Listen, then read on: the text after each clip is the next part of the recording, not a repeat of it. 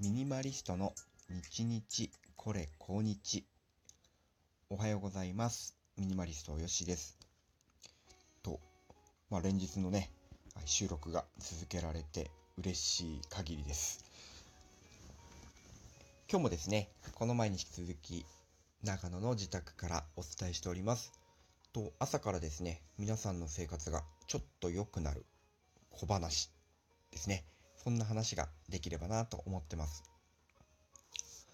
あ、ちょっとですね、喉が、なんだろう、枯れてるまではないけど、少し普段と違う気がするんですけど、これ多分ですね、昨日飲みすぎましたね。えー、というのも、忘年会に行ってました。と私読書会が好きでして毎月みんなで集まって本を読むっていう企画をするんですね。でまあそれでテーマの本を一冊決めてその本について語り合う。大体あの近くのファミレスでやるんですけども、まあ、それが楽しくて楽しくてですねもう自分のライフワークになってます。まあ、ワークって言っても稼いでるわけじゃないんですけど、で、毎年、まあ、この時期になると、その読書会に集まってくれてる人と、まあ、ちょっと一杯飲もうということで、やるんですね。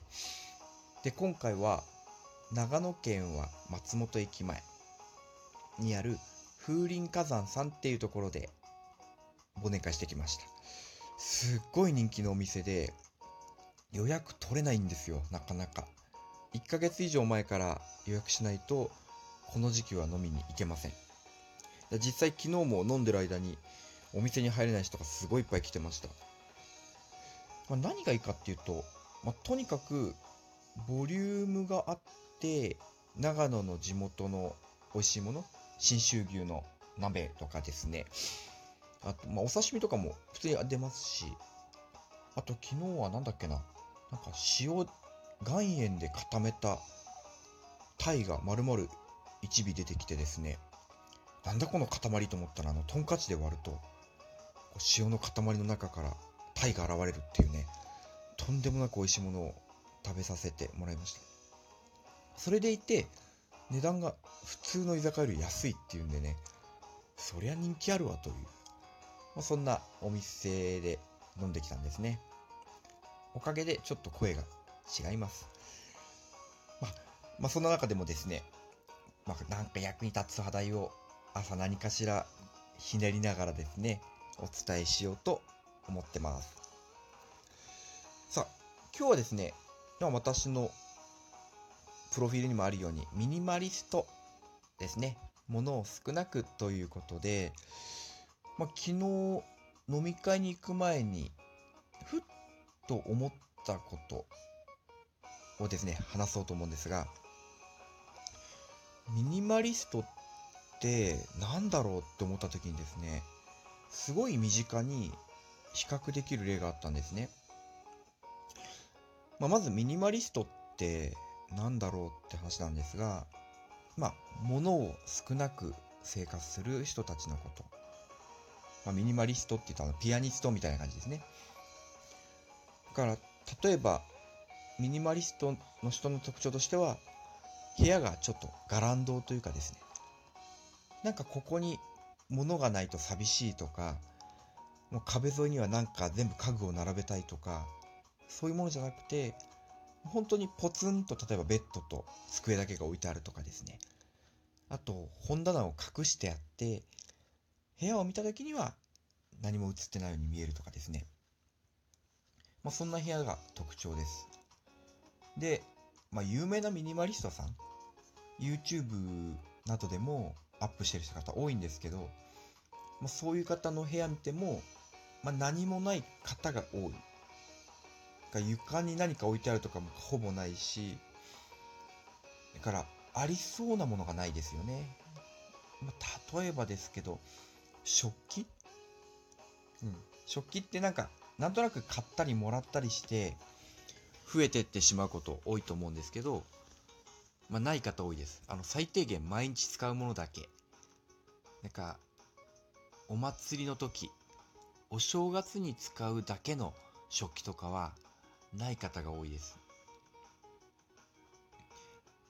はい。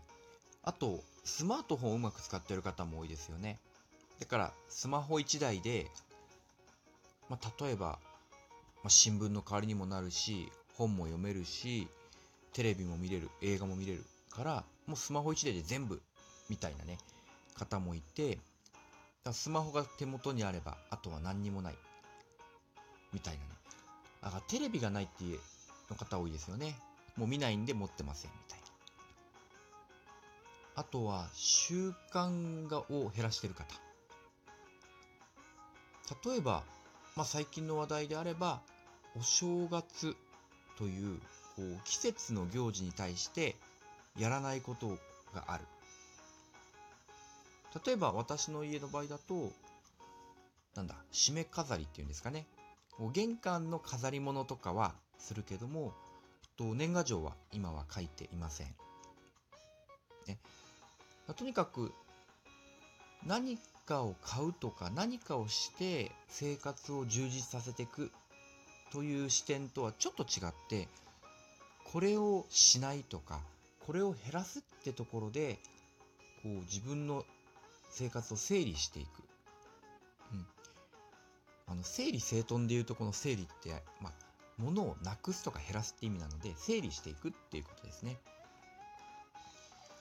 まあだからその根底にはそのごちゃごちゃしてる家とかこうなんだろう義務感でやってる物事行事イベント習慣っていうのをなくすことで、まあ、頭の中をすっきりさせていきたい。ね。 brainwashing していきたい。違うか。 brainwashing 違うな。えー、危ないですね。まあ、そんな目的があるんですね。はい。まあ、説明で7分経っちゃいました。で、昨日感じたことなんですけど、その、ミニマリストって言っても当然、一言じゃないんですよね。ま、た、例えば、ミニマリストって名乗ったら年賀状絶対出しちゃいけないのかとかね。あと、テレビを持ってるミニマリストは嘘つきだよねって。そんなのミニマリストじゃないや、みたいな。まあ最近そういうこと直接言う人は減ってますけど、多分そんな気持ちの方っていると思うんですよね。え、ミニマリストを目指したいならこれはあっちゃダメでしょみたいな。例えば車持ってたらダメだよみたいな。でも、そういうことってもちろんなくて、なんか、なんだろうな。増やすと減らすとか、この考えを持つ持たないとか、そういうところに意識的であれば、なんかミニマリストって言ってるだろうし、無自覚な人もいると思うので、なんか、全然こういう、なんだろうな、肩書きとして考えてなくても、すごいミニマリストな人っていると思うんですよね。むしろ、ミニマリストって言ってない人の方がミニマリストだと思います。肩書きいらないですもんね。ご飯食べるわけじゃないし。なんかそれで、こう、何ですか ?YouTube で収入を得たい人とか、まあ、本を出したい人みたいなのは肩書きあった方がいいと思います。ないと手取りづらいですもんね、本が。うん。まあ私はこう、職場だとか友達に、これミニマリストって考え方があるよってのを喧伝したいというんですかね。こう、伝えてみたいので名乗ってますけども、うん。言ってない人のが本当のミニマリストかもしれないです。うん。はい。で、近くにすごいいい考えられる例があったんですよ。何かっていうと、私の妻家内なんですね。で、彼女は、まあ、私がこうミニマリストに、うん、ハマったというかですね、系統し始めた時に、結構嫌がったんですよね。